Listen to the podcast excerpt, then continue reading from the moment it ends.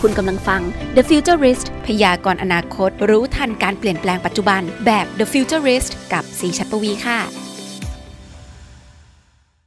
สวัสดีครับ กลับมาพบกันอีกครั้งแล้วนะครับ กับ The Futurist Podcast วันนี้อยู่กับผมพีพิรพัฒน์เหมือนเดิมครับ ในยุคปัจจุบันนี้นะครับ เรียกได้ว่าหุ่นยนต์และ AI เนี่ย เป็นสิ่งที่เป็นเทรนด์มาแรงและน่าจับตามองของโลกเลยก็ว่าได้นะครับ เพราะว่าในหลาย ๆ อุตสาหกรรมในปัจจุบันเนี่ยเริ่มมีการหันมาใช้หุ่นยนต์ในการทำงานมากขึ้น หรือว่านำมาช่วยในการอำนวยความสะดวกในด้านต่าง ๆ แล้วยิ่งมีการนำ AI มาผสานคู่กันด้วยเนี่ยก็ยิ่งทำให้การทำงาน และการประมวลผลของหุ่นยนต์เนี่ยมันเอฟเฟกตีฟแล้วก็ฉลาดมากยิ่งขึ้นด้วยครับ เมื่อเร็วๆนี้นะครับผมได้มีโอกาสได้รู้จักกับหุ่นยนต์ตัวหนึ่งที่ใช้ AI มาช่วยในการทำงานครับ ซึ่งหุ่นยนต์ตัวนี้เนี่ยผมบอกเลยว่าพิเศษแล้วก็มีประโยชน์มากๆ และสามารถอำนวยความสะดวกให้คนจำนวนมากในหลาย ๆ กลุ่มเลยครับ หุ่นยนต์ตัวนี้นะฮะมีชื่อว่าหุ่นยนต์ดินสอครับ เป็นหุ่นยนต์ที่สามารถตรวจหาโรคได้จากการเพียงแค่ดมกลิ่น และสามารถเป็นพี่เลี้ยงช่วยดูแลคนชรา ให้ได้ทั้งที่บ้านและโรงพยาบาล ช่วยบุคลากรทางการแพทย์แล้วก็หมอเนี่ยได้ทำงานได้สะดวกมากยิ่งขึ้น ซึ่งการที่หุ่นยนต์สามารถตรวจหาโรคมะเร็ง ได้จากการดมกลิ่นเนี่ยยังไม่เคยมีหุ่นยนต์ตัวไหนในโลกสามารถทำได้มาก่อนนะครับ หุ่นยนต์ดินสอเนี่ยเรียกได้ว่าเป็นหุ่นยนต์ตัวแรกของโลกที่สามารถทำในจุดนี้ได้ แล้วก็ความพิเศษยิ่งกว่านั้นก็คือนะครับหุ่นยนต์ดินสอเนี่ยเป็นหุ่นยนต์ที่เป็นฝีมือคนไทยเราเองด้วย และในวันนี้นะครับเราอยู่กับคนที่เรียกได้ว่าเป็นพ่อของเจ้าหุ่นยนต์ดินสอเลยก็ว่าได้ครับ กับคุณเฉลิมพล ปุณโนทก ประธานเจ้าหน้าที่บริหาร แล้วก็ผู้ก่อตั้งบริษัท CT Asia Robotics จำกัดได้ ให้เกียรติมาให้สัมภาษณ์ ถึงแรงบันดาลใจครับ ที่มาที่ไปเทคโนโลยีที่ใช้ในหุ่นยนต์ตัวนี้ รวมไปถึงอนาคตของหุ่นยนต์ดินสอ จะเป็นอย่างไรไปฟังกันเลยครับ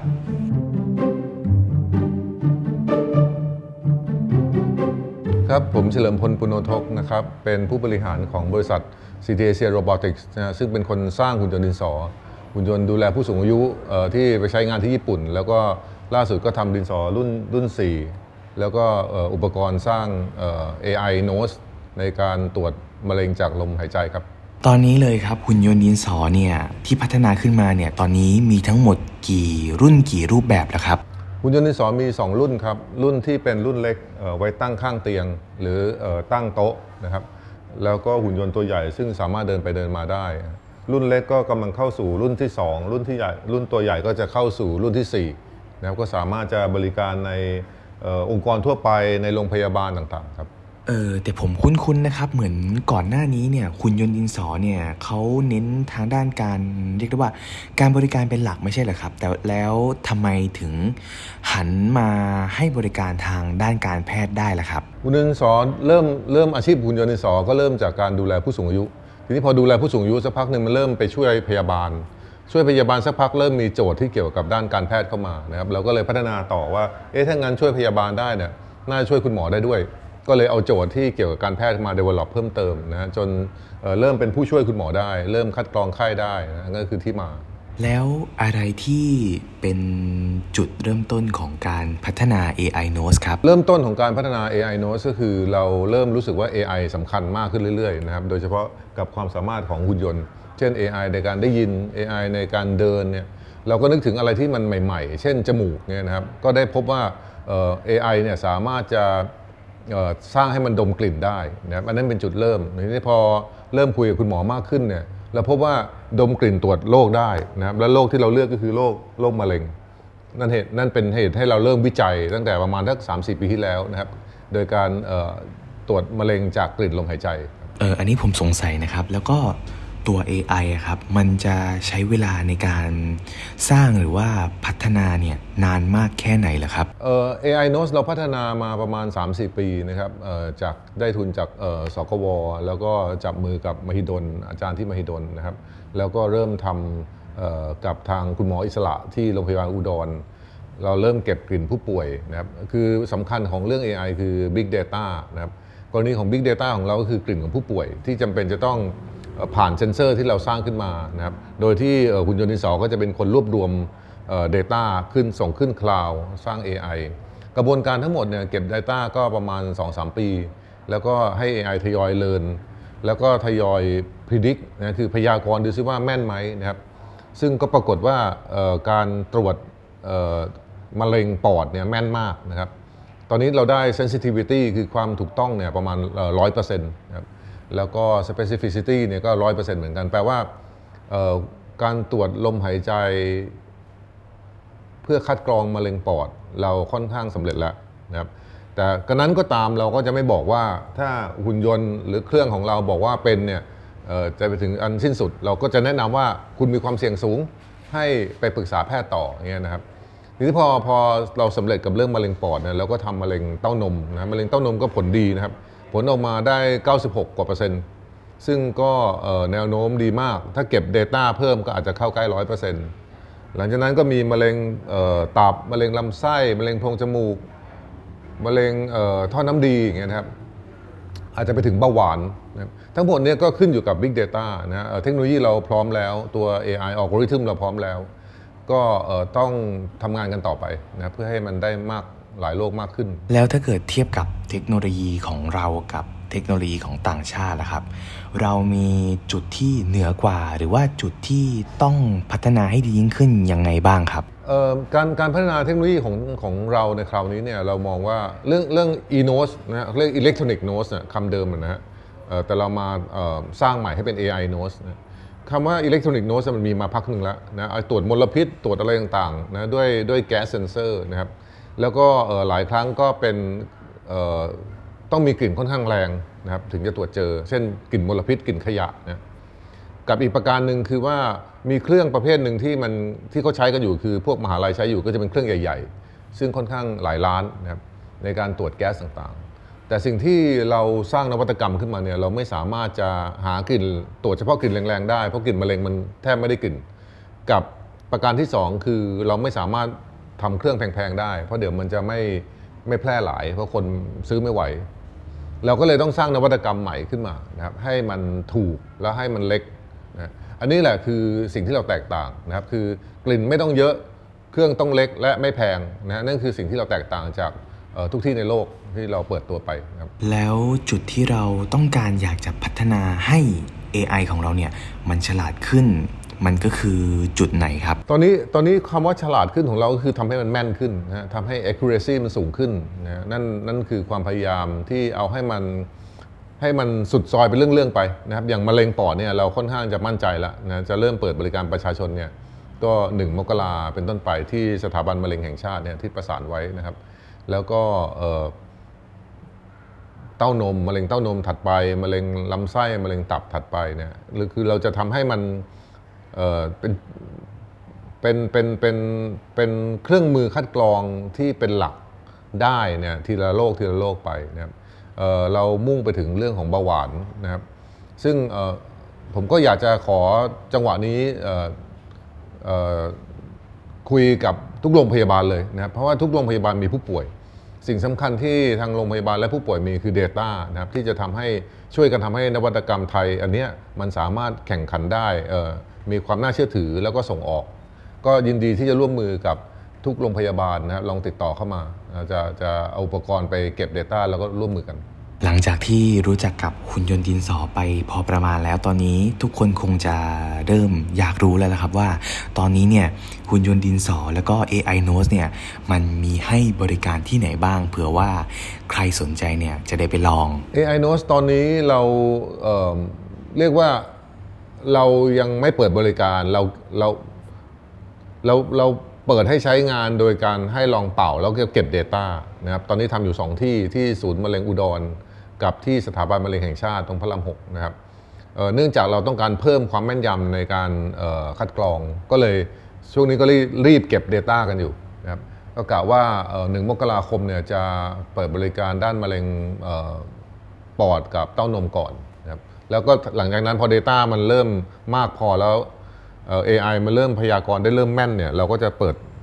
ในลำดับถัดไปในในโลกถัดไปครับแล้วค่าบริการในการตรวจโรคด้วย AI Note นะครับมันอยู่ที่ประมาณเท่าไหร่ได้ครับ ค่าบริการในช่วงแรกเราคิดว่าเราจะบริการฟรีก่อนนะครับคือจริงอยู่คือเราจะบอกว่ามาตรวจคัดกรองความเสี่ยงของโรคมะเร็งอย่างเงี้ยนะครับคือเอาว่าเป็นเบื้องต้นนะเป็นคัดกรองถูกๆเบื้องต้นฟรีๆนะครับ ที่เราจะยังไม่คิดตังอะไรนะครับ แล้วในอนาคตล่ะครับ AI Nose เนี่ยมีแผนการพัฒนาที่ที่ตั้งเอาไว้ยังไงบ้างครับ AI Nose ผมคิดว่าเมื่อมันแม่นแล้วเนี่ยมันจะเป็นประโยชน์มากนะครับ โดยเฉพาะคนที่กังวลว่าตัวเองจะเป็นนะโรคมะเร็งเนี่ยยิ่งตรวจพบเร็วเนี่ยยิ่งรักษาง่ายนะครับถ้าตรวจเร็วตอนนี้รักษาค่อนข้างง่ายเกือบทุกมะเร็งนะครับ แต่ว่า กลับกันถ้าเกิดว่าทิ้งไว้นานเนี่ยจะรักษายากแล้วก็จะแพง แต่ประเด็นปัญหาก็คือว่าการตรวจเบื้องต้นเนี่ยไม่มีใครลุกอยู่ดีๆจะไปตรวจมะเร็ง แล้วก็มันก็มีค่าใช้จ่ายนะครับแต่ถ้าเกิดเราทำนวัตกรรมแบบที่ดินสอทำอยู่ตอนนี้เนี่ยมันทำให้ฟรีหรือว่าถูกมากนะครับทำให้การลดความเสี่ยง ลดค่าใช้จ่ายเนี่ยเป็นไปได้อย่างมาก ที่ผมภูมิใจมากอย่างหนึ่งแล้วก็ภูมิใจแทนทีมงานก็คือ มันสามารถจะลดความเหลื่อมล้ำระหว่างคนมีเงินกับคนไม่มีเงินได้นะครับคนต่างจังหวัดเนี่ย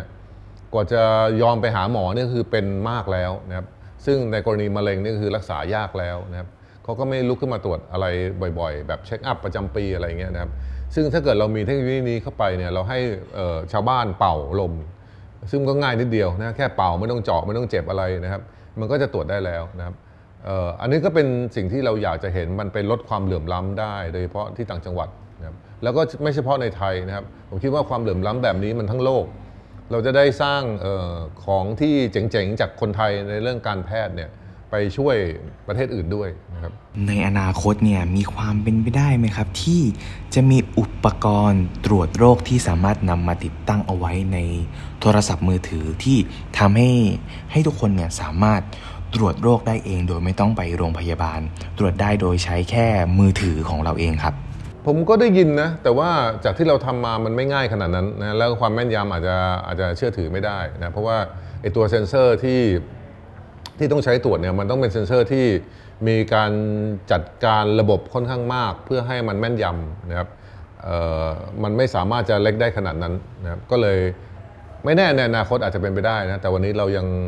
เรายังใช้โมเดลเดิมอยู่ครับเรียกได้ว่าวันนี้เนี่ยเราได้รู้จักกับทั้งหุ่นยนต์ดินสอนะครับแล้วก็เทคโนโลยี AI Nose ไปอย่างมากเลยนะครับ แล้วก็สุดท้ายนี้ มีอะไรที่คุณเฉลิมพลอยากจะฝากให้ผู้ฟังทางบ้านไหมครับ ก็เราก็สร้างหุ่นยนต์ดินสอมา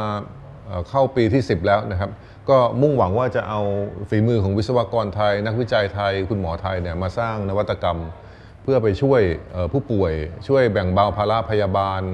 ช่วยแบ่งเบาภาระของแพทย์นะครับ แล้วก็ช่วยลดความเสี่ยงให้ประชาชนนะครับในหลายเรื่องนะครับดินสอเราก็จะไม่หยุดอยู่แค่นี้นะครับเรามีนวัตกรรมอีกหลายอย่างที่ที่กำลังวิจัยอยู่นะครับก็อยากจะให้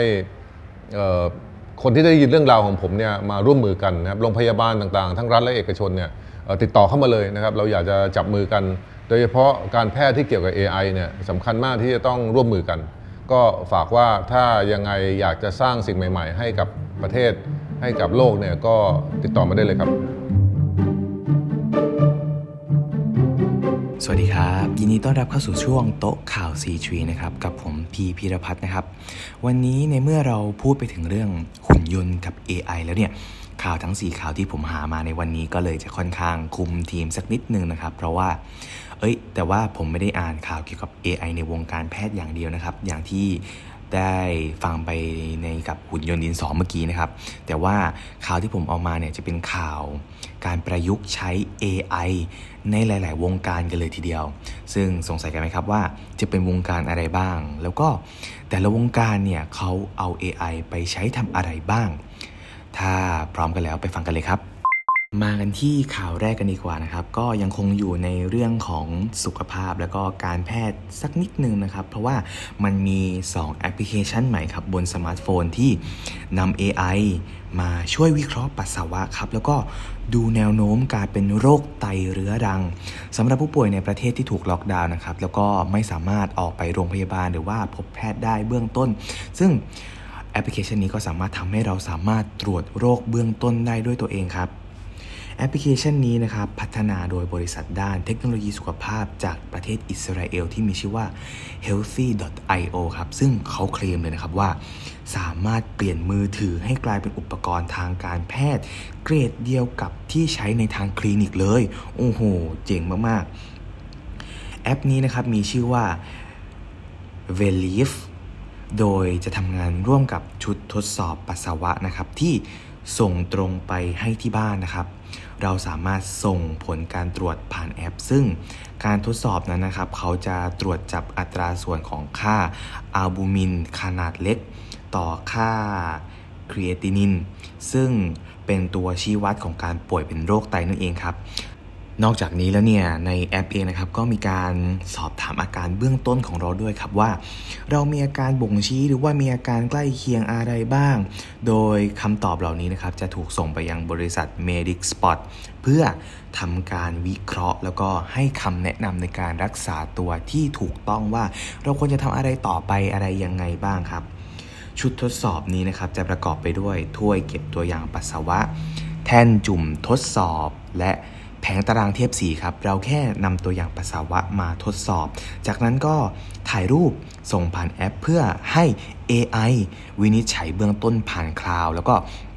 เขาจะส่งผลตรวจมาให้ในเวลาแค่ 30 นาทีเท่านั้นเอง ยิ่งถ้าคนไข้รู้ตัวเร็ว โดยเฉพาะเมื่ออยู่ในระยะเริ่มต้นนะครับ การรักษาก็สามารถดำเนินการไปได้อย่างมีประสิทธิภาพ แล้วก็เราเองก็หายห่วง สามารถป้องกันได้อย่างทันท่วงทีนะครับ สำหรับคนที่สนใจนะครับ ชุดทดสอบนี้เนี่ยวางขายแค่ในประเทศอังกฤษก่อนเบื้องต้น มีราคาอยู่ที่ 12 ปอนด์ครับหรือราคาประมาณ 484 บาทเท่านั้นเอง ส่วนชุดตรวจแบบ ACR นะครับจะเปิดตัวในเดือนหน้า แล้วก็จะเปิดขายเฉพาะผู้ที่มีความเสี่ยงสูงก่อน ด้านความปลอดภัยหายห่วงครับ เพราะว่าได้รับการรับรองจาก FDA ของอเมริกา แล้วก็ CE Safety Making จากสหภาพยุโรปเป็นที่เรียบร้อยแล้ว ซึ่งผมเองก็ยังไม่แน่ใจนะครับว่าแอปพลิเคชันนี้หรือว่าชุดตรวจสอบเนี่ยจะเข้ามาในไทยเมื่อไหร่ แต่ว่าถ้าเกิดว่านำเข้ามาแล้วเดี๋ยวผมจะทำการทดสอบแล้วก็มาแจ้งให้ทราบนะครับว่าดีไหมหรือว่าตรงหรือเปล่าครับ ข่าวต่อมานะครับเรียกได้ว่าฉีกแนวไปจากข่าวแรกโดยสิ้นเชิงนะครับ คนละวงการกันเลยครับ เพราะว่าข่าวนี้เนี่ยเขาบอกว่ารัฐบาลญี่ปุ่นนะครับ วางแผนปัญหาประชากรเกิดใหม่เนี่ยที่ลดน้อยลงด้วยการให้เงินทุนสนับสนุน AI มาช่วยจับคู่ให้คนแต่งงานมากขึ้นครับแหมญี่ปุ่นเนี่ยถือว่าเป็นประเทศที่กำลังประสบปัญหาสังการเข้าสู่วัยผู้สูงอายุครับ เพราะว่าอัตราคนเกิดใหม่เนี่ย น้อยมากๆ จากสถิติประชากรเกิดใหม่ในปี 2019 ของญี่ปุ่นนะครับ ลดลงเหลือเพียงแค่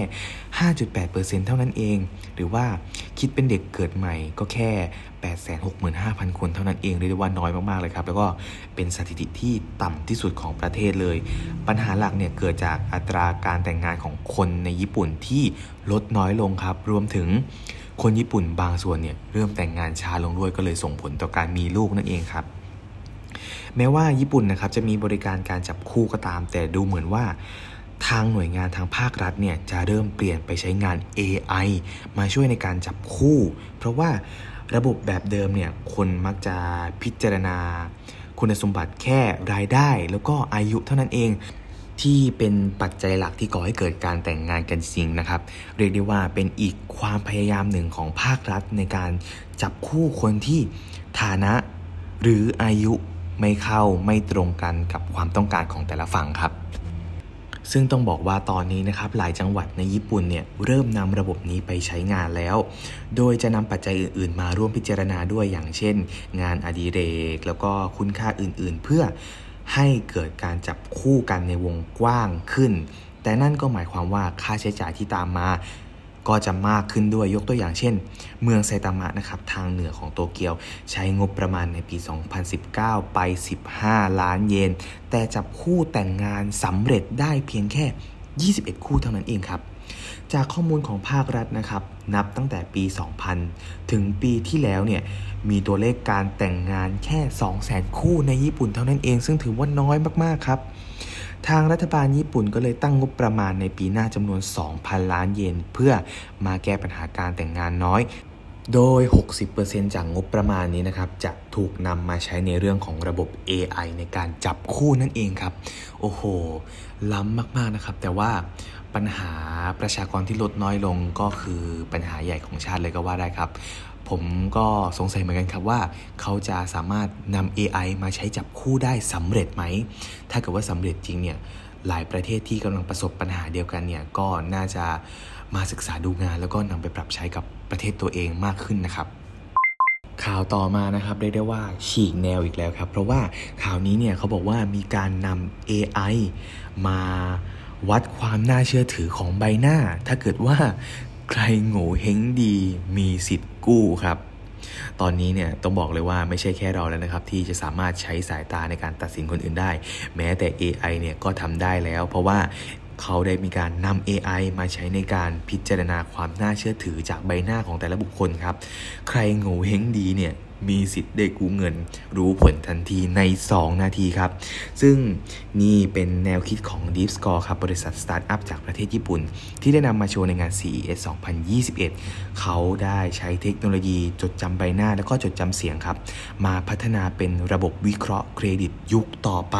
สำหรับสถาบันทางการเงิน แล้วก็บริษัทประกันภัยครับเมื่อคนเราโกหกเนี่ยเราจะรู้สึกเครียด ตาและปากจะขยับรวมถึงเสียงเนี่ยก็จะมีการพูดในโทนที่เปลี่ยนไป ซึ่งซึ่งการใช้งานนะครับทางลูกค้าที่ต้องการจะกู้เงินจะต้องทำการ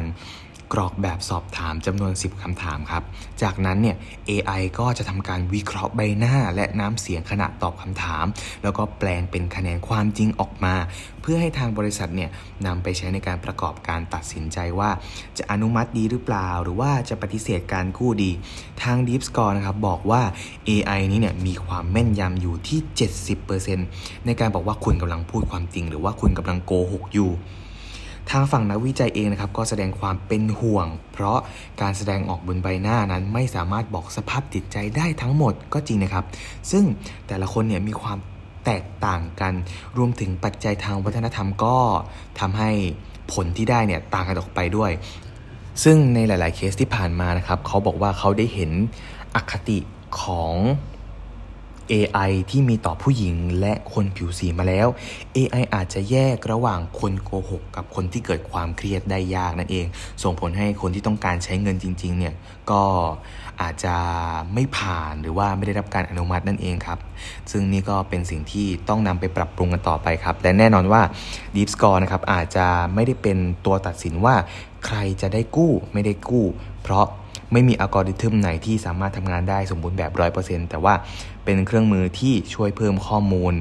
ช่วยให้คนที่มีอำนาจตัดสินใจเนี่ยสามารถดำเนินการตัดสินใจได้แม่นยำมากขึ้นครับต่อมาเป็นข่าวสุดท้ายนะครับ มาดูกันที่วงการสื่อกันบ้างดีกว่าครับ จากช่อง MBN ซึ่งเป็นสถานีเคเบิลทีวีของเกาหลีใต้นะครับ ได้เปิดตัวผู้ประกาศข่าว AI ที่มีลักษณะเหมือนจริงทุกระเบียดนิ้วจนแทบแยกไม่ออกเลยครับ ซึ่งเขาตั้งเป้าว่าจะมีการใช้ AI ตัวนี้เนี่ยมารายงานข่าวฉุกเฉินตลอด 24 ชั่วโมง โดยไม่มีพักเบรกเลยครับ ซึ่งจากผลการศึกษาล่าสุดนะครับของ World Economic Forum เนี่ยพบว่ามีตำแหน่งงานมากกว่า 85 ล้านตำแหน่งที่เสี่ยงตกงานในระยะเวลาอีก 5 ปีข้างหน้า เนื่องจากเป็นตำแหน่งงานที่ระบบอัตโนมัติเนี่ยสามารถเข้ามาทำงานแทนที่ได้และ และหนึ่งในอาชีพที่เรียกได้ว่าเสี่ยงตกงานมากที่สุดนั่นก็คือนักข่าวนั่นเองครับ เพราะว่าเพราะอย่างที่ผมได้บอกไปเมื่อสักครู่นี้แล้วว่าช่อง MBN เนี่ยเดิมนำผู้ประกาศข่าว AI คนแรกของประเทศเนี่ยมาใช้แล้ว ซึ่งการรายงานข่าว 24 ชั่วโมงเนี่ยได้ว่าเป็นข้อจำกัดของมนุษย์เลยก็ว่าได้ เพราะว่า เราเนี่ยก็ต้องพักผ่อนหรือว่ามีเวลาต้องไปทำนู่นทำนี่ใช้เวลากับครอบครัวหรือคนรักอะไรก็แล้วแต่ แต่ว่า AI เนี่ยสามารถดำเนินการได้อย่างต่อเนื่องโดยไม่หยุดพัก และนี่คือสิ่งที่เรียกได้ว่า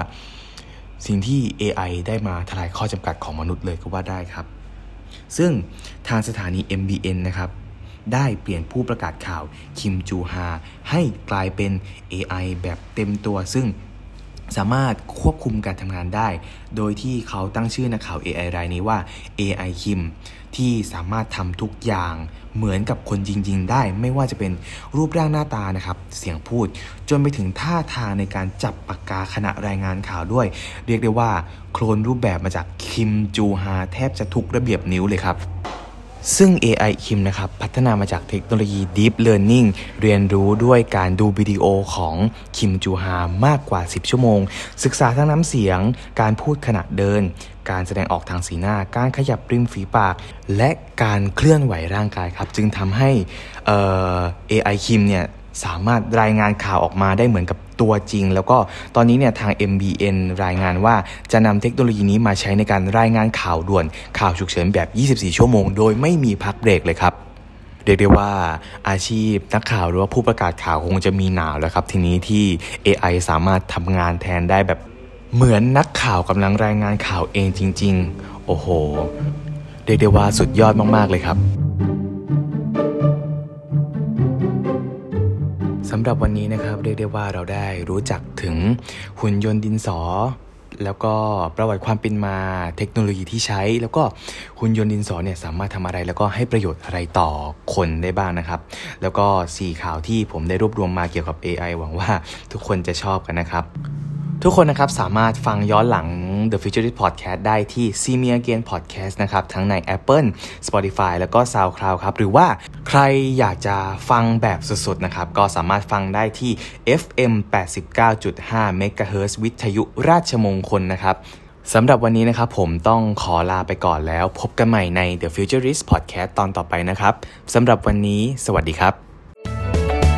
และคุณสามารถกลับมาติดตามฟังพอดแคสต์ดีๆที่ช่วยพยากรณ์อนาคต รู้ทันการเปลี่ยนแปลงปัจจุบันแบบ The Futurist ให้ทะยานสู่โลกอนาคตได้อย่างก้าวหน้าและมั่นคงนะคะสำหรับวันนี้ สวัสดีค่ะ